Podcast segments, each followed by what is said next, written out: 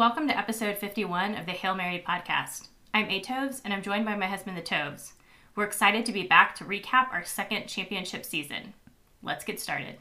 We started off this season talking about how we needed to temper our expectations going into this year. We had a tough out of conference schedule, and the magic of last year was going to be almost impossible to recreate. But I think after looking back at the year, we can all safely say that this season exceeded our expectations. Yeah, it, it felt at times that there was more to this team than last year's team. And, you know, I think there was a lot of debate over whether which team was much more athletic, which team was better. You know, you, you kind of, obviously, your recency bias will always tell you, you know, it's like, oh, no, this team is better. And mm-hmm. I think in many ways it was better.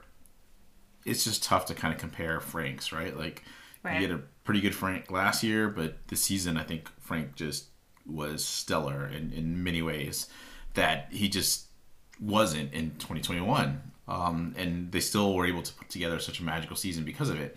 But I think you've characterized it pretty well, and this is I, I think where I want to set up for you is you've characterized this year as gritty and resilient. Yeah, I mean, last year we used words like magical and historical, and it just seemed like there was so much adversity this year. There were so many injuries that it really just was more of like a tough, grinded out kind of season. And, you know, at the end of the day, we ended up 11 and 3, which is just really one game off of where we ended up last year. I mean, going into the bowl game, you win the bowl game and you match last year, and yeah. it doesn't feel like it, but, right. you know, I, I think it's because of the fact that you actually were able to go through and, you know, do some things this year that, that you didn't do last season, that you weren't able to, you know, accomplish and maybe left a little unfulfilled. So, I think it was a good exit from Conference USA and a good way for us to really move into a new conference as we kind of you know have new hopes for not only this season for mm-hmm. everybody has you know new hopes for 2023 but i think utsa football in general is going to have some new hopes for what they hope to do in in the aac when they get in there beginning i'll say july 1st but technically it's going to be you know september when they, when right. they start playing in the new conference I mean, we said it before. It's a lot harder to play with a weight of expectations on your shoulders. And this year, you know, they had so many expectations, they had so much adversity. It just is really impressive to see what they were able to accomplish. And, you know, we still didn't accomplish all of our goals. So we've got a lot to look forward to in the AAC next season. Yeah, and I think they just we also talked about the fact that you know even though there were some things, there was adversity, um, like you referenced, there were things that set that up for us to get past them because of what this team did in 2021. Now they didn't have the same, all the same cast of characters as they did um, in 2021, but they had most of those characters, and all of them played a part in you know making this season you know fantastic. And I, I know we kind of sound like you know we're trying to like get through this, but it really is more of a I think just kind of reflecting and just realizing, like, you almost take a, a, a deep breath and go, mm-hmm. Oof, we did get through that season. Like, you know, it could have been much more disastrous than it really turned out to be. Yeah, absolutely. All right, well, let's talk about some of those great moments for the season. And then we can kind of get into how our season predictions played out or didn't. And then we'll dig into kind of the offense, defense, and special teams and how they, you know, performed overall. Okay overall this season, what are some of those top moments that stand out to you? It feels like you're going to have to dig back, you know, years, months, I guess you can say. I mean, it really is just months, but that first game against Houston, uh, you know, I think a lot of fans are still kind of mourning that loss, you know, the, right. the issues that occurred during that game. But the one thing that really stands out in that, and from that game to me is that last second drive. You know, essentially Frank Harris goes two for three, but puts him in positions to essentially tie the game. I mean, you know, it was absolutely fantastic and did it within, and you know, now I'm like blanking on the amount of time, but I believe it was like 21 seconds. Mm-hmm. 21 seconds, you could end up 0 and 1 after like blowing this huge lead, but you were able to extend it into an overtime, which began a string of overtime games. But still, you know, let, let's just kind of focus on the fact that Frank, to me, set the stage for this is a different team and we're built differently in that game. And that's that really stuck out to me as the season kind of wore on because like i felt like houston that houston game set i'd say set the foundation for how the season's going to go. Well it certainly set the foundation for how many um, last minute drives that we were going to have to either win the game or put ourselves in position to win the game. Um, but for me i think the the big moments that will stick out to me um, this season is that North Texas game, the first one. That series from um, getting the fourth down all the way really through to North Texas, you know, fumbling the kickoff return and us recovering and, and winning the game. Like that, though, that series of, I don't know, maybe a minute and a half, two minutes. I think that it's just the thing that will always stick out in my mind. That incredible catch by Oscar Cardenas. Again, you know, it's like almost like the sequel to the drive from UAB. JT Clark's, you know, amazing catch in the end zone. Like that is just the thing that I think will stick with me the whole season. Well, I felt like the Houston game set up that yeah. North Texas game, and it was what should have happened in, in against Houston, which is right. should have put away Houston and, and, win that game. And you know, uh, you go back and forth, but yeah, I, I, totally get the North Texas game. It was homecoming. Um, there seemed to be a, a, lot more of excitement in there because uh, you know a lot of people show up for homecoming, so it, it certainly was. It certainly was exciting, but I also felt like we've been here before, and this time we're actually going to do it, as mm-hmm. opposed to, you know, Houston where we didn't get it done. Right. Um, of course, we have to talk about the championship. I mean, back to back champions. It's hard to win a championship once, it's hard to win it twice. It's really hard to do it back to back. You know, we kind of hinted at it, you know, when we were doing the previews. We were like, oh, we're going to, there's going to be a game they're going to drop that they shouldn't drop. Mm-hmm. And there were moments when that could have happened, but UTSA just, even even when it was at his most injured, still felt like head and shoulders above everything that Conference USA had to offer. Yeah. And some of those tight games, you know, you can go back and forth, and certainly I'll probably use it in, use that as an example in a different manner. But you know, with some of those injuries and with, with some of the way that it changed how this team had to do certain things, I, you know, I, I guess I just never felt like Conference USA was going to be that much of a dogfight. Mm-hmm. You know, I, I felt like they could get through, but I mean, I I get your point. It's like it's still difficult to actually come back and win this game again. Right. So I, you know, I again, I don't want to minimize that either. It's just it felt like they were tested and they knew that they were better, but they weren't going to be cocky about it. They were just going to actually show on the field that they were better than everybody else. In addition to those kind of top moments, we had some you know moments that we probably wouldn't have predicted at the end of the season. Um, the one that sticks out to me the most is the um, Army game when the official, I think we were, it was the coin toss going into overtime, yeah. and the official flips the coin and hits Rashad in the head with the coin. I mean, like okay, so we were there, and I heard it, but I was like, "That's weird." I, I it did not hit me that it the coin had hit somebody's helmet. Right. Worst, I felt like you know, and I guess because you're not really can't really tell what's going on from the distance away because we were in the end zone, so we really couldn't see um, the the coin flip as well. But it felt like I thought I had hit like one of the army players, so I was like, "That's weird." Like you know, you're you're hitting the army player, but whatever. It's it just sticks out because it was like we were in so many overtime games and you know, in the beginning of so many other games, that never happened. So it's like yeah. the one time that you're like, eh, eh, the, you know, let's let's see if we can win the coin toss. Let's see if we can, you know, either get on defense first or you know whatever, however Traylor wants to play it. And then you hear this bing, and you're like, oh, okay, this, what's going on here? Things are going awry here in West Point. Yeah, uh, one of the other things that just kind of sticks out overall from the season to me is just the incredible plays by Brendan Brady that were not running back plays. You know, I think again he had some great moments in terms of like actually playing running back. But when I think back to this season with Brendan Brady, you think about the fact that he had two incredible punts. How many times do you see a running back punt the ball? He had a pass for a touchdown. I mean, he tackled someone on an interception. I mean, he pretty much was like you mentioned before, the Swiss Army knife. He kind of did it all this season. The punts were Lucas Dean esque. Yeah. and, and the quality and I would say that pass was Frank Harris esque. I mean, you're right. It was like Brady's going out there and doing all these things, but it's like mimicking the talent of who he's actually replacing within those plays.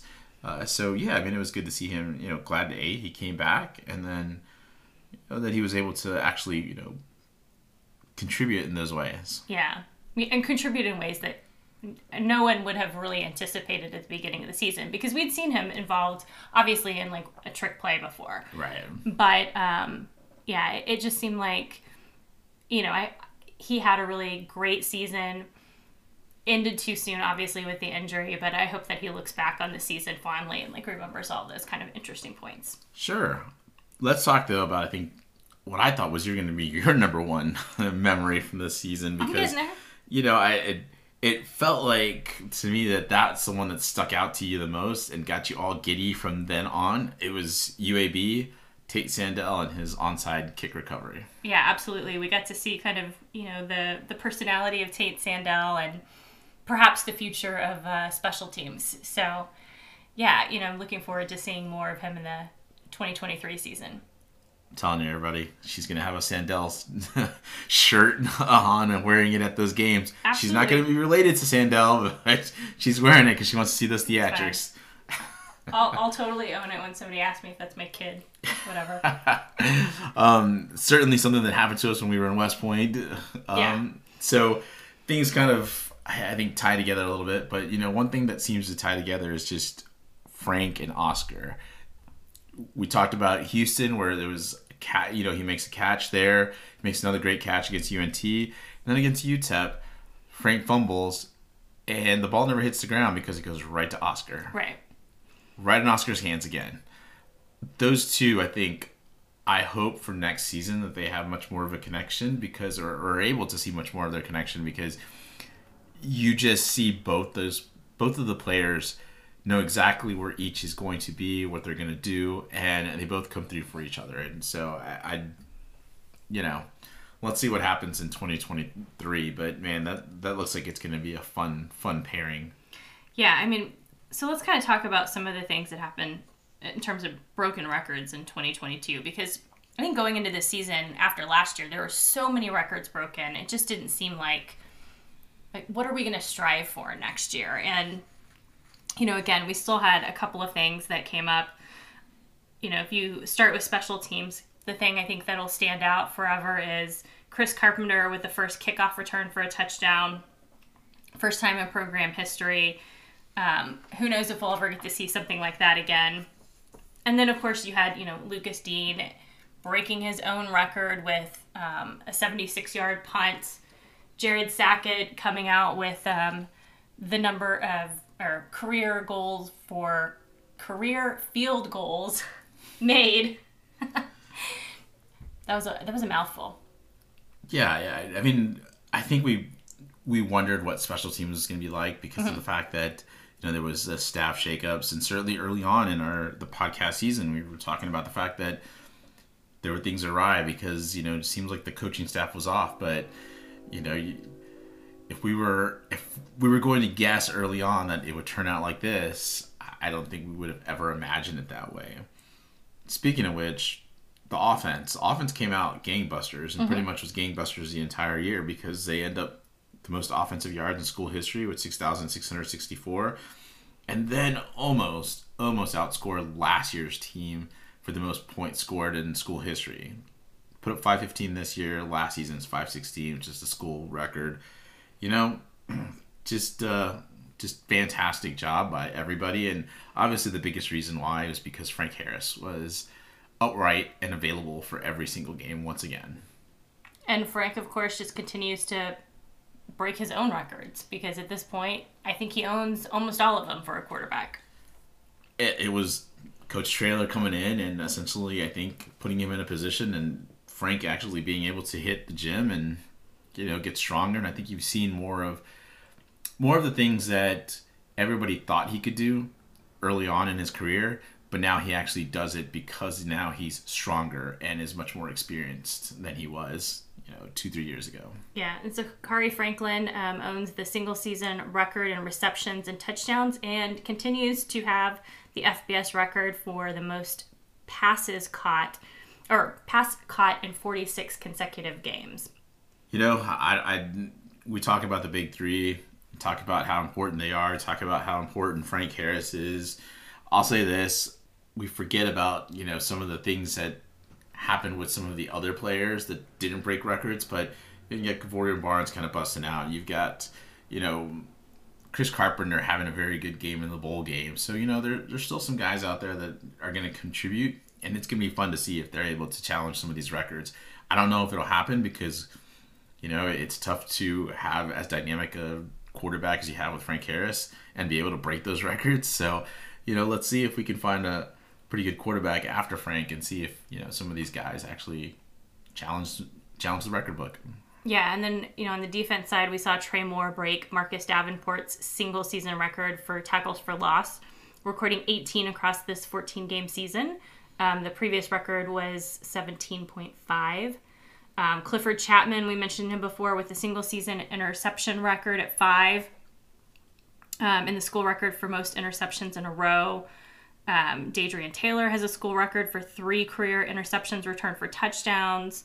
I mean, we could go on and on. Yeah, these these guys are just getting put in pretty good positions, and they're also pretty athletic. Again, Conference USA helps in this manner because there are some bad teams in there, so you can stack up some stats. But uh, even so, Trey Moore's the one that kind of sticks out to me here with that record because he was really a monster against you know a good Troy team in the bowl, and that's what helped propel him to break that record. So certainly. I think we see some big things coming for him in the future. So hopefully, you know, we'll I'll knock on wood, but hopefully NIL doesn't come calling from another team, right? And, and, you know he decides he wants to take his talents elsewhere. So, well, going into this season, one of the things that we were asking ourselves was, could Traylor avoid the three-year slump and sustain success? Um, as I've mentioned before, the third year of FBS for our previous coaches, both Coker and Wilson, we're not um, the best, and we're kind of a turning point in their careers with UTSA. But um, fortunately, Traylor had a, a, very different story, and it looks like his trajectory with UTSA is, is on a very different track. Yeah, and it's really the foundation that they've laid down. You know, with I would say with Coker and with Wilson, you we've talked about this a, a lot too. They they never really built a, I think, a culture mm-hmm. that you could really kind of point to.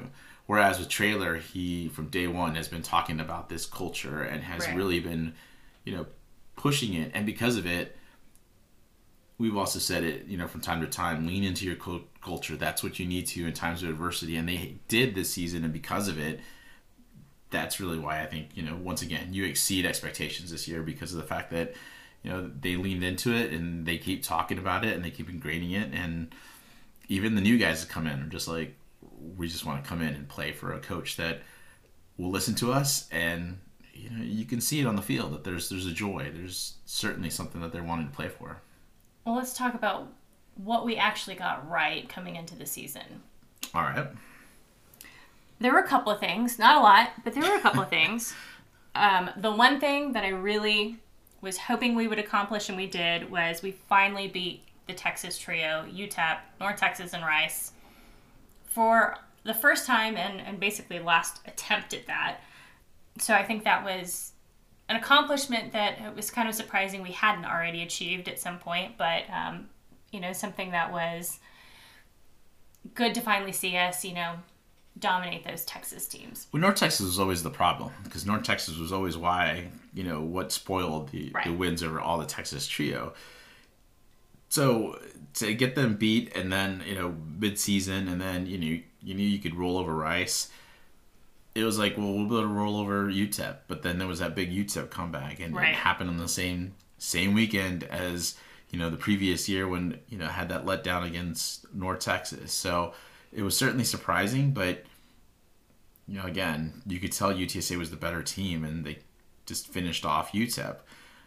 I don't know. I mean, I, I guess it's, it is cool to read the Texas trio, um, but it was almost like you know it was just sort of we finally got over that hump to Right. say we're the best Texas team Yeah, in G five. With And- those with those threes, I, I I guess I should say because we, we did lose to Houston, so um, but and Texas, but you know, whatever. well G five, so But uh, the way that we um, beat UTEP, I guess we'll probably remember for a very long time because I'm hoping that we don't have a come from behind, you know, where we're in a hole of more than 24 points at any point in the near future. yeah.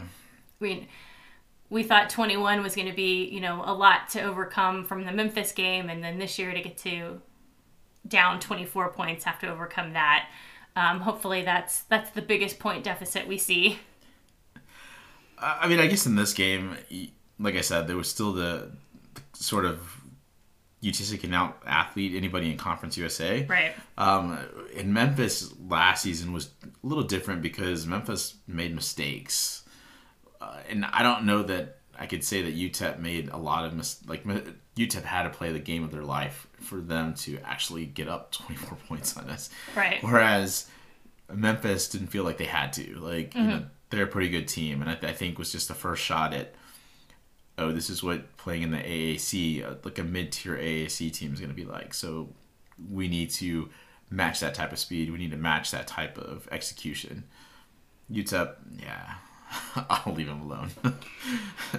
Well, going into the season, the other question we really had was, you know, could we get out of our out of conference schedule without sustaining significant injuries? And unfortunately, that did not turn out to be the case. Um, after that Texas game, I think we had already sustained 21 injuries to that point in the season.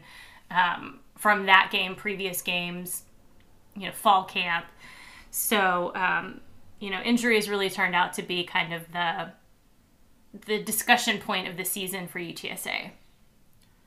you know, for everybody that, and when I say everybody, for those UTSA fans that are like, you know, oh, UTSA can make it into Big 12 and can hang with Big 12, I, I, I don't think so. Not yet. Um, there's still a lot of team building that needs to occur, but I mean, Traylor essentially had to wave the white flag against Texas because of the fact that so many guys were going down.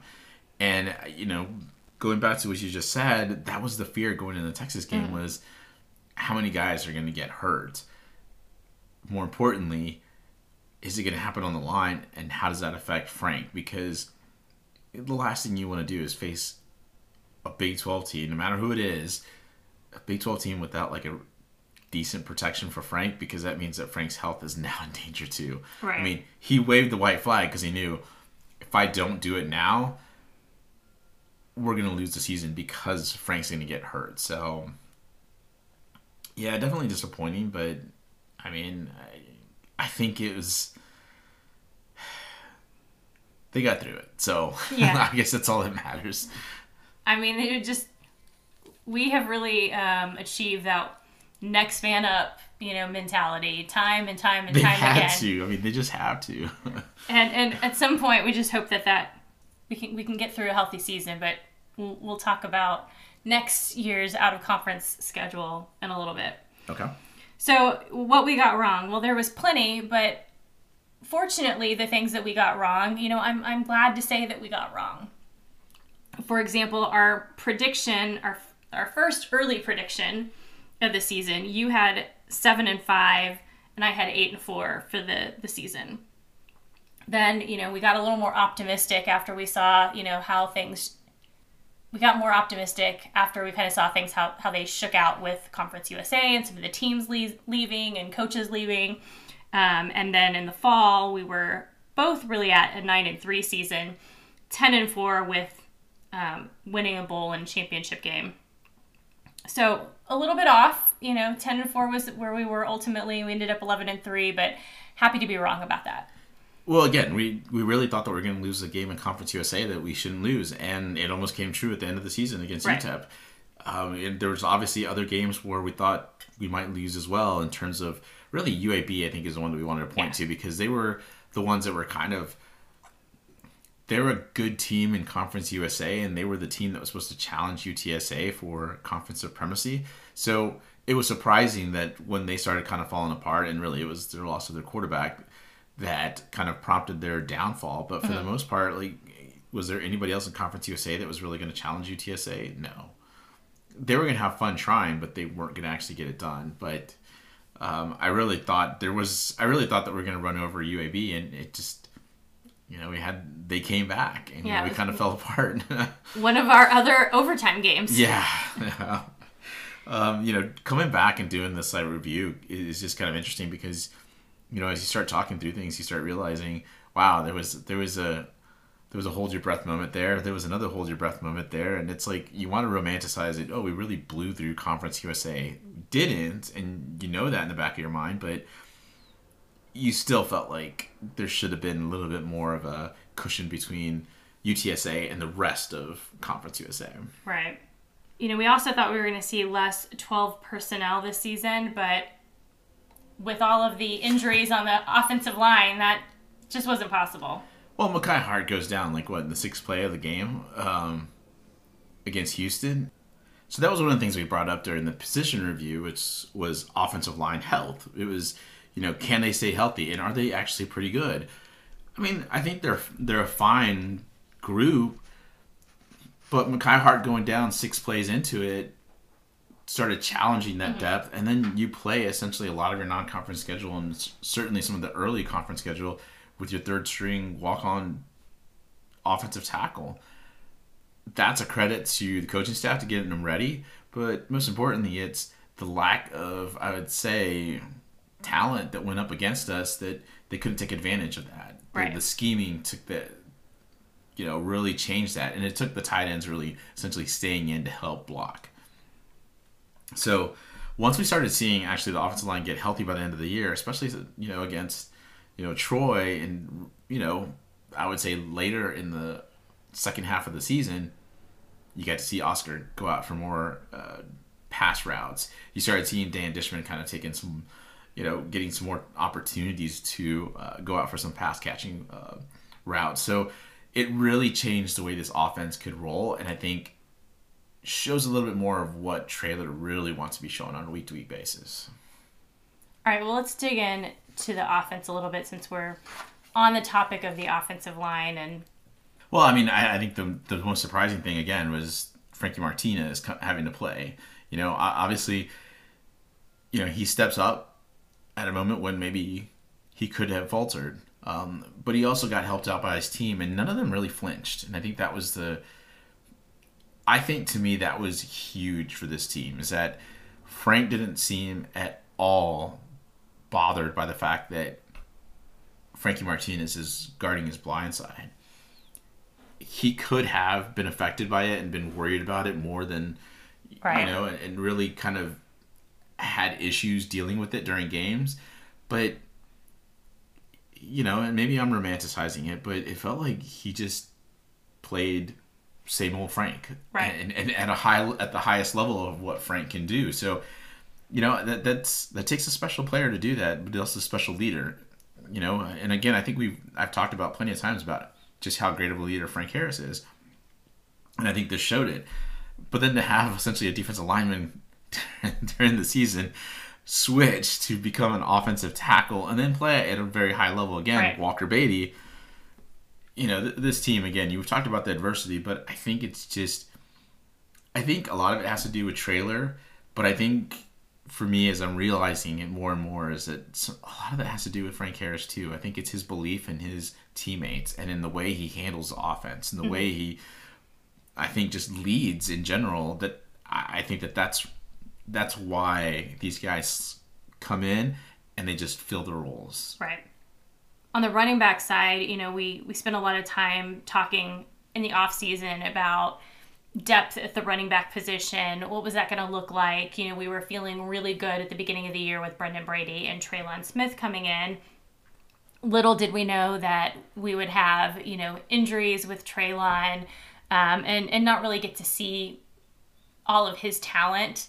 Um, you know, Brendan Brady really took the bulk of the carries through the first part of the season, and then all of a sudden, Kevorian Barnes kind of came out of nowhere and ends up with, you know, just really an absolutely stellar season. He absolutely did, and you know that was the thing is that you talked about we began the season with Brendan and Trelon, neither of which we saw by the last game, by the last two games of the season, and that's just incredible. Is the fact that how did we get through it? And it was really a testament to Kevorian being able to step in and really pass block well, which he did, and really inject uh, this spark plug into this right. offense that I guess I would say that neither Trelon nor Brenden Brady possessed. I mean, right. he's physical. We've talked about it many times on our podcast episodes about how physical he is.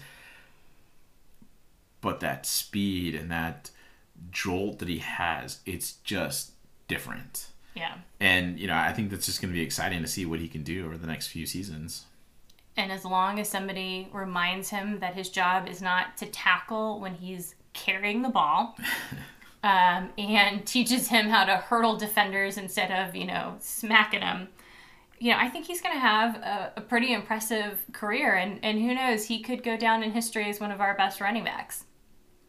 I mean, he's already beginning to etch his name as one of the best running backs in school history, just with this one season alone, because there was a plenty of special moments in against plenty of pretty good teams. So, I mean, Troy's a very good defense, and he had a very good game against Troy. So, you know, it's not. It wasn't just against you know putting up, you know, 300 yards against Rice or 300 yards against you know some of the worst teams in Conference USA. It was he stepped up big during against good teams. Right.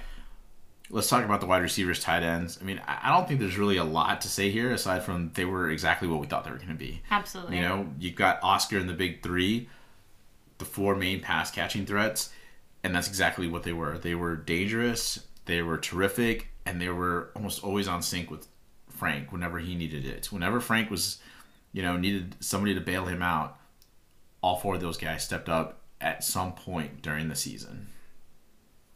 So let's take us now to the quarterbacks. And really, there's not much to talk about here aside from, you know, really just saying that A, Frank is back, and two, he just had another stellar season. I mean, right. I, I think this is the this is the level that I think people thought he was at two, maybe even three years ago, but he was nowhere near that. He still needed to get stronger. He still needed to really trust his blockers. And I said earlier that, you know, he seems to inject this kind of leadership and confidence in his linemen.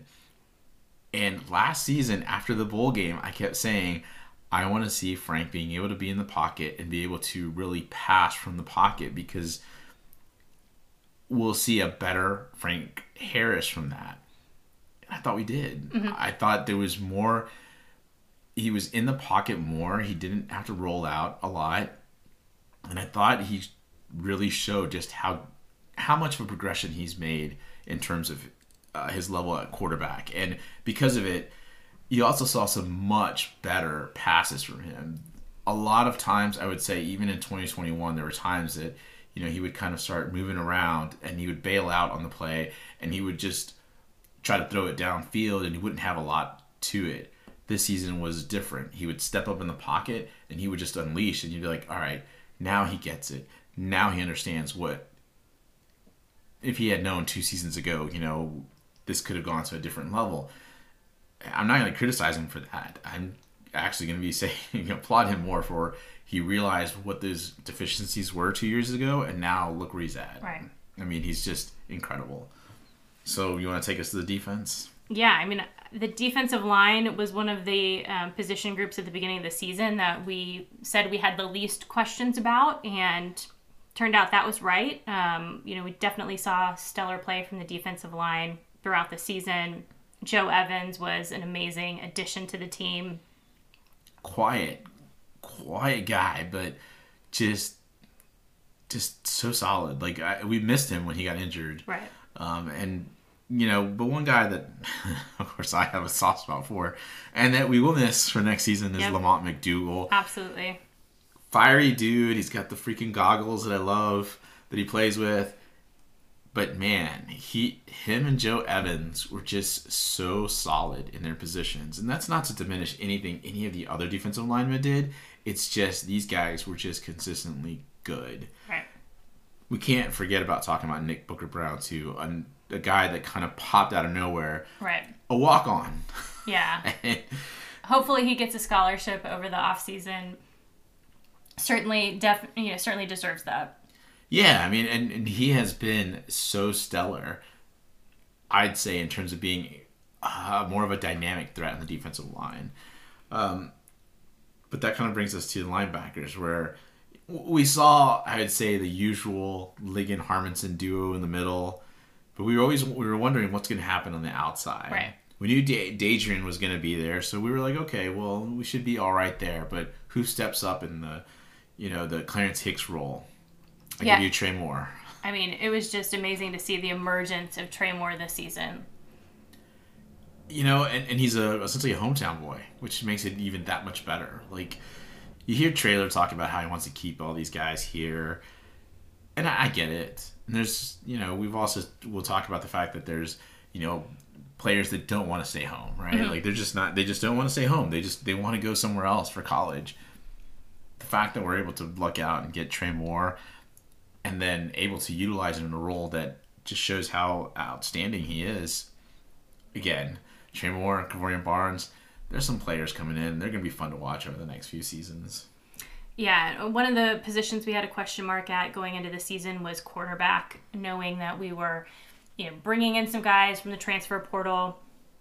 But Nick Troy Fortune turned out to be as advertised. And of course, Corey Mayfield, you know, we knew that he was great. We knew he'd have a great season. But, you know, really between those two, I think we, we definitely had a very solid um, position group there. Yeah, and I think that's more than anything that helped the pass rush because the pass rush in the beginning of the season wasn't getting there. Uh, and, and really it was because you're playing some better teams. In the second half of the season, you didn't play as good of a team. So, you know, the pass rush really, I think, blossomed at that point. Nick Troy and Corey really did just a fantastic job. And I, I would really just want to point out more of Corey. Just just where he started from, just getting like feeling like he's always getting burned back in 2019, and to see to see us watch him come into this season, not really too worried. I kept thinking like, I mean, Corey Mayfield's he's he's the guy. He he's just been so steady, and I mean, he was just that and more this season. When we needed a big play, there were times where Corey Mayfield was right in the mix, and that was I think the weird part was you know, looking for that opportunity is like, how can we get Corey Mayfield to make a play here? Because we need something big. Yeah, you know, I thought one of the interesting moments for Corey this season was when he made the comment about um, how one of the coaches at UAB had complimented him after the game from, you know, having criticized Corey apparently the first time that we played UAB, Corey's freshman year or redshirt freshman year, to the point where, you know, this coach really felt the need to come over and really compliment him on his growth and development. And then, you know, he ends the season with the single season school record for 16 passes defended. So, I don't know why teams thought they could just throw on Corey, uh, but they tried and they weren't always successful. So, yeah. you know, I think I think we we loved what we saw out of Nick Troy Fortune and Corey Mayfield. You know, both I think played well. Corey obviously having I think a bigger season. The safety zone had a question mark once Rashad went down. Rashad uh, goes down, and their question is who's going to step up. And your boy Kelechi, I thought had a good rest of the season once he took over for. I'd say once he took over for Rashad, and then I think really realized his role. I thought he really complimented Clifford Chapman well.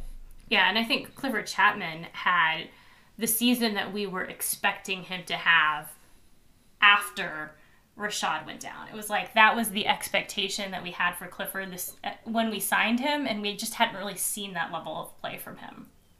Some of that, I mean, obviously, again, like I said before, was you know you played some weaker teams in the second half, but the other part is just because you play the weaker teams doesn't mean that you have to play down to that level. And Right. Clifford certainly upped his play, and, and I think just it was really sort of you know like I said at one point he was like the sheriff back there, and him and Kelechi were really I, I thought really did a great job in the back back end of the secondary, and you know obviously they had their mistakes, but this is a tough time to be playing essentially secondary in college football.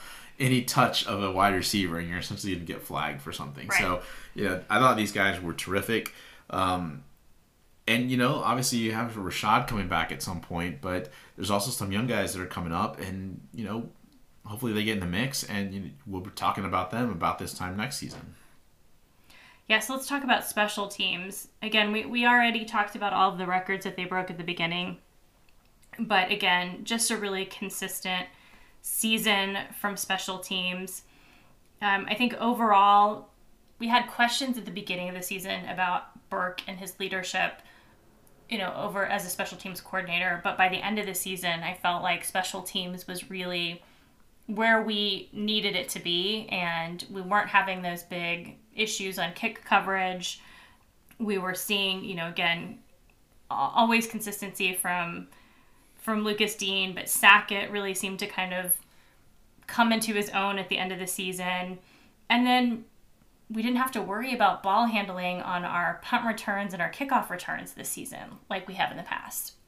It was steady. It was, I mean, Yeah. absolutely steady. I don't think we fumbled at all this season on any sort of kick return. So, yeah, absolutely huge. But I think it was just the change of getting Josh Cephas back there, getting Chris Carpenter back there, and just having guys that are used to essentially, you know, handling the ball and, and being really good at it. I thought Dejan Taylor was going to be back there a little bit more, but you know, it turned out these these two guys were the guys, and Chris Carpenter essentially became the returner Right. by the end of the season and great experience for him great chance for him to show what he can do in a UTSA Roadrunner uniform You want to talk about coaching? yeah I mean I think look uh, you know you have to talk about the fact that you know this had to be probably Traylor's best coaching job since he's been here you know because of all of the adversity all of the injuries Yeah. everything that they navigated I mean it, you could call out Matt Mattox and other coach Traylor for the offensive line uh, work that they did throughout the year.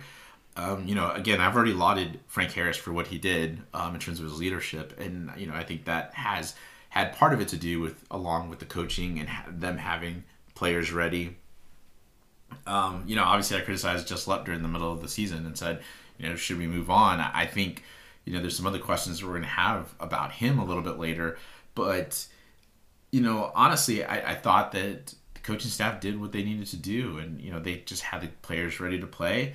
Um, and it's easy to say over and over, next man up, next man up. You hear it from every single team in college football, but I'd say that what this coaching staff really did well was making sure that those guys were prepared, and that's why it was like.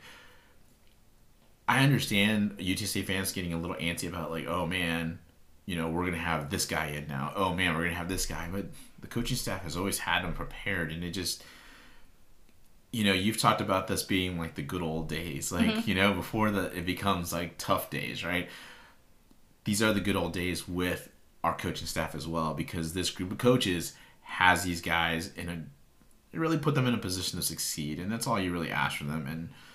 I mean, the record shows it again, just for itself. I, I mean, we could obviously nitpick a little bit more on coaching, but I mean, do you have anything that you think that you would want to nitpick, or you want to at least shout out for any of the coaches?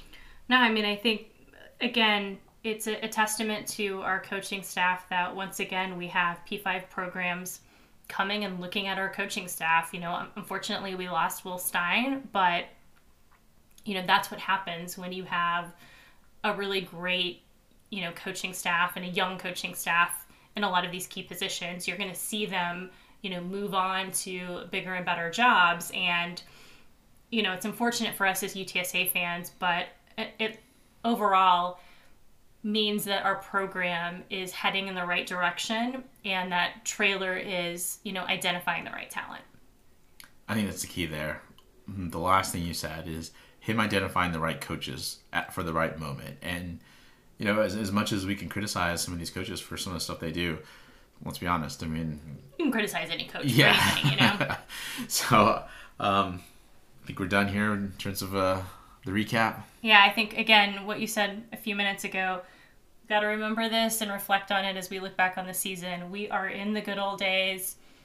You know, we're going to start talking about 2023 and the AAC, and, and the road's going to get a little bit harder. So enjoy the second special season that we had. Let's turn our sights now to 2023 and talk about who we think we're going to have on the roster for next year. Okay. So it looks like we may have as many as 15 super seniors. The ones that we know about or that are confirmed, if you will, either because they didn't take part in senior day or they announced that they were coming back. Um, we have nine that are c- confirmed Trumaine Bell, Josh Cephas, JT Clark, Nick Troy Fortune, Frank Harris, of course, Makai Hart, Brandon Matterson, Tyke Ogle Kellogg, and Rashad. And then we have six more that we haven't heard that they're leaving, so I'm just going to say I'm assuming that they're coming back. Um, Ernesto Almaraz, Lucas Dean, Zakhari Franklin, Kelechi Wachiku, um, Kyle Wakefield, and Cameron Wilkins. Again, some of those guys may be leaving and just haven't said anything, or, you know, um, perhaps based on their role, they might not come back, but the you know, we kind of assume those are going to be the 15 super seniors we have. In the transfer portal right now, we have Ty Edwards. Not a surprise. I mean, I think we expected him to go in the, the transfer portal. Right. Xavier Player, um, Cade Holt. I'd expect to see some more as we kind of free up some roster space over either the next couple of weeks or certainly by the end of the spring season. Yeah, absolutely. I mean, I, th- I think there's some other guys that are probably going to find out from the coaching staff hey, you're not going to get this amount of playing time, so here's what we want you guys, you know, essentially, I don't want to say push them out, but at the very high, say, you know, if you want to stay here, great, but, you know, here's what your outlook looks like. Right. Um, we had early signing day um, recently. We actually signed more people in this early signing day than I think we really anticipated to see. There were quite a few um, players signed in the early signing period. Right now, we're sitting at the top G5 class, um, and six of the top, um, six of UTSA's top 10 recruits are in this class. Um, so, just a couple of notable names. We'll come back and talk about signing day in February, but a few names to keep their, your eye on. Owen McCown, quarterback transfer from Colorado. Former NFL quarterback Josh McCown's son, he left Colorado after the coaching change. Um, left handed, very similar to Frank. Um, someone that you know people anticipated might have signed last year, um, but instead went to Colorado. Um, so it'll be interesting to see him on the roster next year and see if we get some get to see him in some reps. Yeah. Um, we also have Jackson Gilkey, who is the highest rated quarterback UTSA assigned out of high school. Cam Alexander is um, a cornerback transfer from Sam Houston State, so he's someone that we should see in the mix for some playing time, perhaps um, to replace Corey Mayfield. Um, and then our highest recruit in this class overall, I'm probably going to pronounce his name wrong, um, Daniel Oganapi. He's an offensive tackle from JUCO out of Iowa Central Community College. Um, again, he's our highest re- highest rated overall recruit in program history. Originally signed with Old Dominion and then um, went to JUCO route. Be interesting to see, you know, if he's in the mix at the beginning of the season. I mean, I think with any of these offensive linemen, you might as well put them in the mix and just let those battles kind of play out. And really, I think give Frank a chance to figure out who he's also comfortable with being in, in that starting lineup. Yeah, there were a number of um, running backs that were signed in the class as well.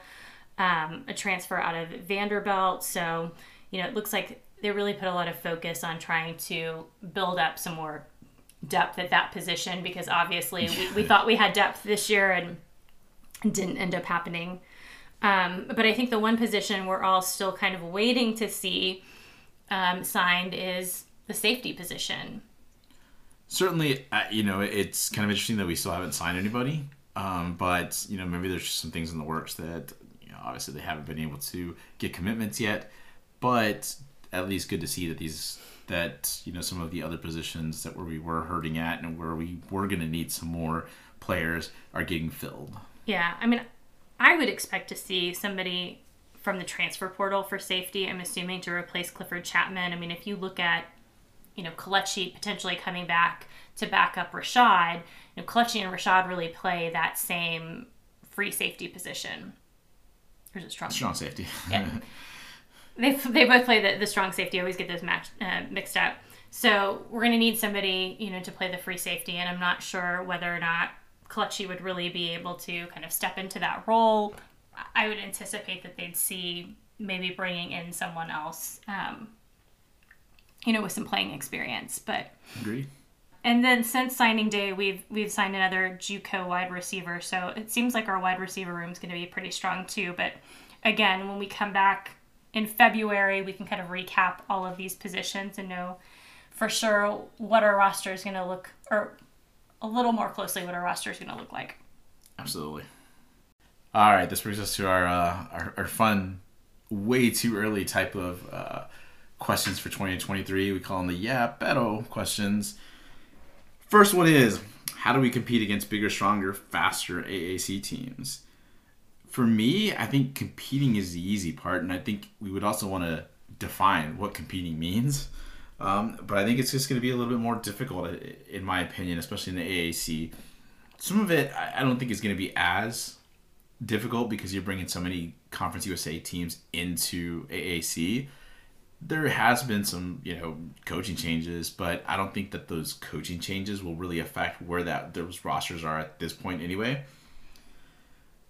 I just think that there's got to be something a little different that has to happen in order for UTSA to essentially stay at the top of AAC. I don't know that they're there yet, but you know, again, it's way too early. There's you know, there's other teams in AAC that are staying that um, still have some sort of roster kind of shakeups as well. So it's going to be kind of interesting as we go through. Any thoughts on your end?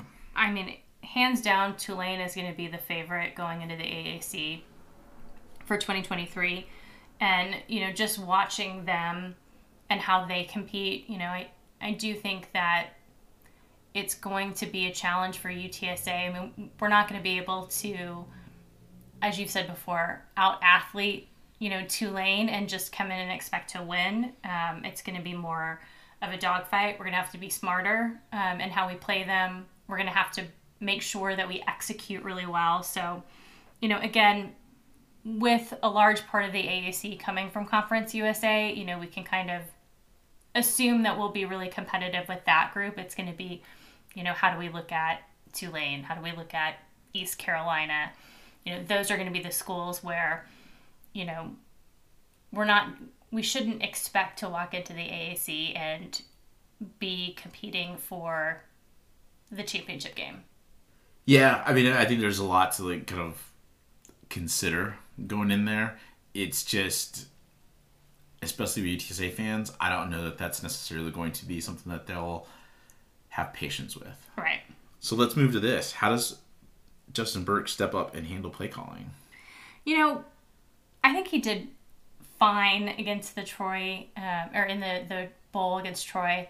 But, you know, certainly I think he's got, you know, a learning curve um, that we're going to need him to kind of close the gap be a little bit more creative, make sure that he's putting Frank into good positions because I'm sure with our out of conference schedule next season, we're going to be facing a lot of the same issues that we did this year in terms of injuries.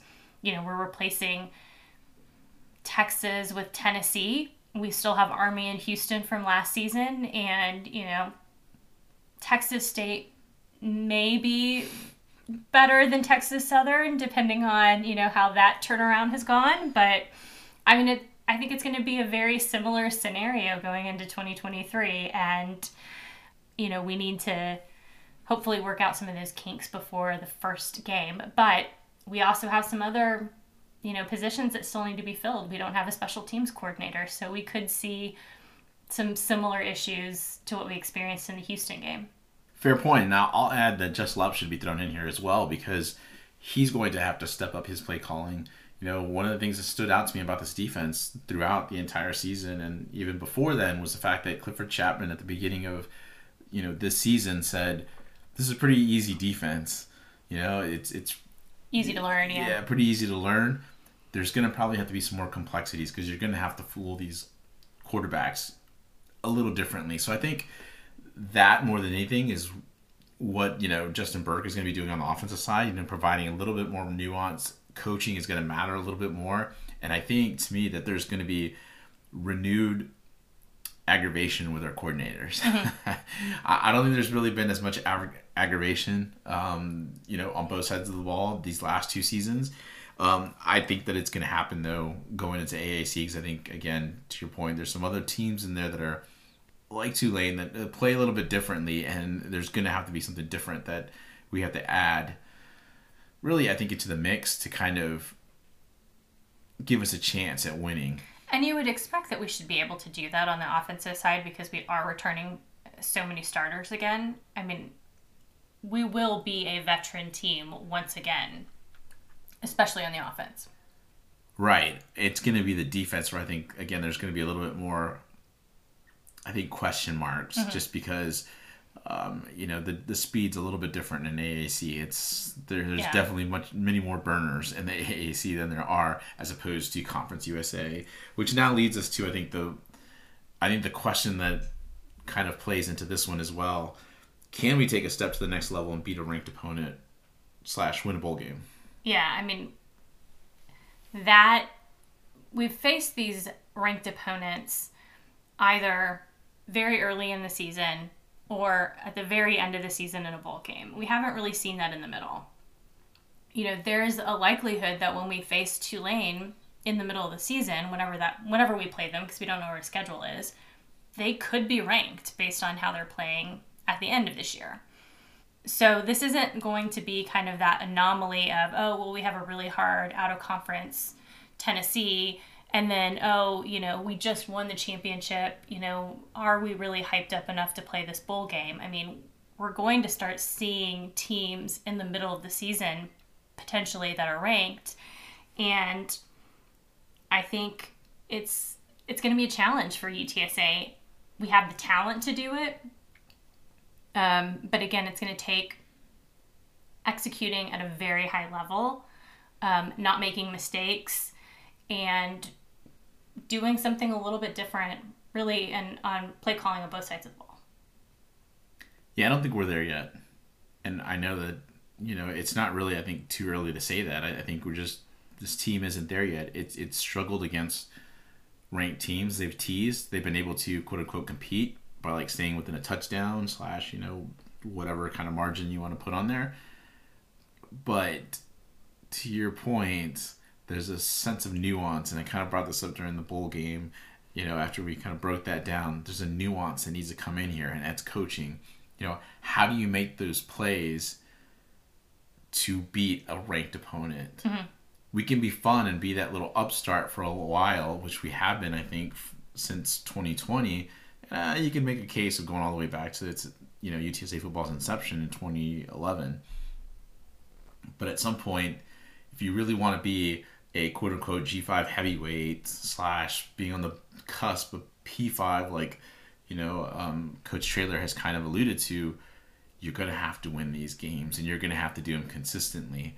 You just haven't been able to do them yet. So, what's it going to take to get there? And I think it's going to take coaching and it's going to take, I, I, think, the players being much more disciplined. And a lot of what you said, I think, rings true, absolutely true. But, you know, I I don't know. I mean, I, I don't know that, that it's necessarily coming sooner rather than later. I still think that that's maybe a season down the road, and that that could sound very.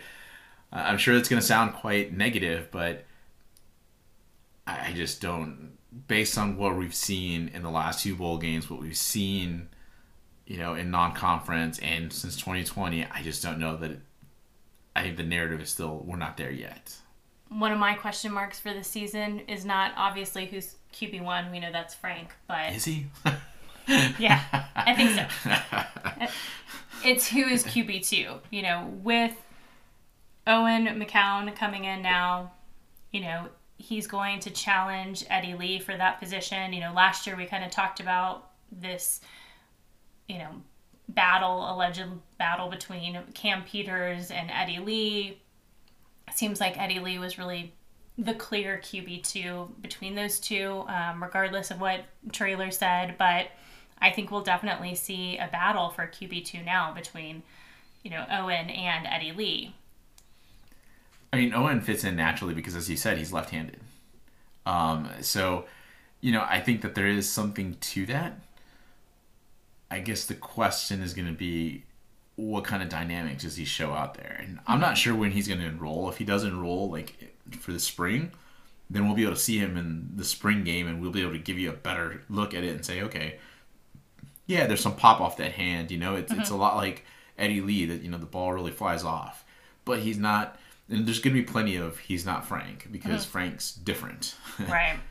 what Frank lacks in some sort of some of his passing acumen, he obviously is has in his running ability and is just different with his pocket presence, right? So, you know, that I think is going to be interesting kind of heading and, and looking at these backup quarterbacks. Obviously, I think Eddie Lee's going to have the head start because he's been in the system now for a couple of seasons. So, you know, he's he knows what this all entails and, you know, right. obviously whatever Burke kind of adds a twist to it still still not going to differ too much from the base plays they had in the bowl game slash you know had throughout the seasons. But yeah, how does Owen kind of adapt to that? So your thoughts? I think the advantage that Owen will have going in is the fact that he's had three starts, you know, against Pac-12 teams. Um, play he played in four games this season. Three of them were starts. So you know that kind of experience is going to give him an advantage. Again it's a different system it's a different play caller um, but that could you know elevate him in his game. So I, I think it's going to be really interesting to see what you know how those two compete with each other and hopefully it'll make both of them better. Yeah absolutely. I think they will completely be better. It's just a question of who's going to actually get the is it going to be a you know this guy is the backup or is going to mm-hmm. be a and or or you know yeah. that sort of designation. That'll be the fun part. This really should be Frank's last season, so one of these two should be the heir apparent. I mean, we've seen you know some I can't think of the guy's name, but one of these kids is getting a ninth year of eligibility, so I guess we could see an eighth year for Frank, but more than likely that's not going to be the narrative. Weirder things have happened, yes. Yeah. Before we go, let's talk about UTSA basketball. The men dropped their first three conference games to North Texas, Louisiana Tech, and UAB. Not really a great start. No, not at all. Um, they had a chance against North Texas, although when you look at the score, you may not think that. But I mean, they got within one point and then just absolutely went cold and struggled the the rest of the second half it's the wash, rinse, repeat type of thing that you've seen over and over with these this UTSA team for a while under Henson, and I think that's unfortunately what could lead to. Obviously, is gonna. I think we're all expecting a change. Um, you know, obviously, I don't think it has anything to do with Henson as a person. Obviously, yeah. we've heard so many great stories about him as a person, but you know, you don't just keep good people around. You you they've got to also perform and you know things just aren't happening on the on the men's side of the court. Um, and going into AAC, there's going to need to be a jolt. There's going to need to be a different type of excitement, and it can't just come from opponents, you know, kicking our butts. right. So, um, yeah, that's obviously disappointing, but you know, we'll move on. Um, on the women's side, we're now one and one in conference play. Again, you know, if you look at their record, they've only won three games, but they've been competitive in all of these games, and they've had a shot to win. Uh, they should have beat Louisiana Tech, but they just went cold at the wrong time in the fourth quarter. Missed a lot of easy layups and shots in the paint, and Kyra was just off all night. But they came back and pulled off a victory against UAB, in large part by the spark that um, one of the freshmen, Sienna, offered off of the bench it was two freshmen actually. Sienna came off the bench and started that spark and was really. We could do a whole pod on this, but she came off the bench and hit those threes, but then was moving around so much and you know kind of chasing down these balls, really hustling both in offense and defense. She caused havoc when she went on the court. But Sydney Love, our true freshman, usually she starts games, but mm-hmm. this one she came off the bench she was terrific. Jordan Jenkins was saddled with foul trouble throughout the game. I don't think she played very many minutes. I mean, it could be in the. I, I think it's in the teens, but regardless, Sydney Love was just fantastic. Kyra White again was off. Just Kyra brings a lot to the table. Um, a lot of it's mostly, I would say, most of it is playmaking, but what Sydney Love did, you know, hit some big shots, hit some big threes, and then at the very end of the game, um, she blocks uh, the what was going to be, I think, the game may have been the game um, tying shot. It could have just been, you know, a regular jumper, but she was crucial throughout the game. I thought she was, you know, had her moments when she had a couple downs, when you know she she made some mistakes, but she kept her head up and you know, with freshmen, you're going to have those kind of peaks and valleys. Mm-hmm. But what I thought with her was that she had a much more consistent performance. And I think because of that, UTSA got through, got past getting into one of those dry spells like they did right. against La Tech. La Tech, I think, was really frustrating because they really, they really did hit a point where it was like nobody was really cutting to the basket, nobody was really moving too much, and because of it, it became so easy to defend them that they were just kind of jacking up shots and against UAB, things were a little bit different, and you know, again, they got hot from three point land. Something that I wish the guys could do. yeah, absolutely. Um, I mean, I, again, I feel even though the record doesn't reflect it, I do feel like the women are moving in the right direction. Um, next opportunity to see them, they play on Thursday, January 5th at 6 p.m. against Middle Tennessee. Um, so hopefully we can you know, use this win against UAB as kind of a spark to uh, have some more conference wins this season. They're getting there. They're getting there. It's, yeah. I, I think you're going to start seeing more of a, a rise from this uh, women's team, much like the soccer team, where it took a couple seasons, a few seasons to kind of get going, and now they're going to become some players in that AAC level. Kind of in some other news with some former UTSA football players. Um, Dadrian Taylor announced that he accepted an invite to the Tropical Bowl. That game will be played on January 21st. Um, so hopefully he has a, a, good game and that will help kind of propel his NFL draft stock. Uh, Tariq Woolen made history as the first UTSA Roadrunner to make a Pro Bowl team and as a rookie.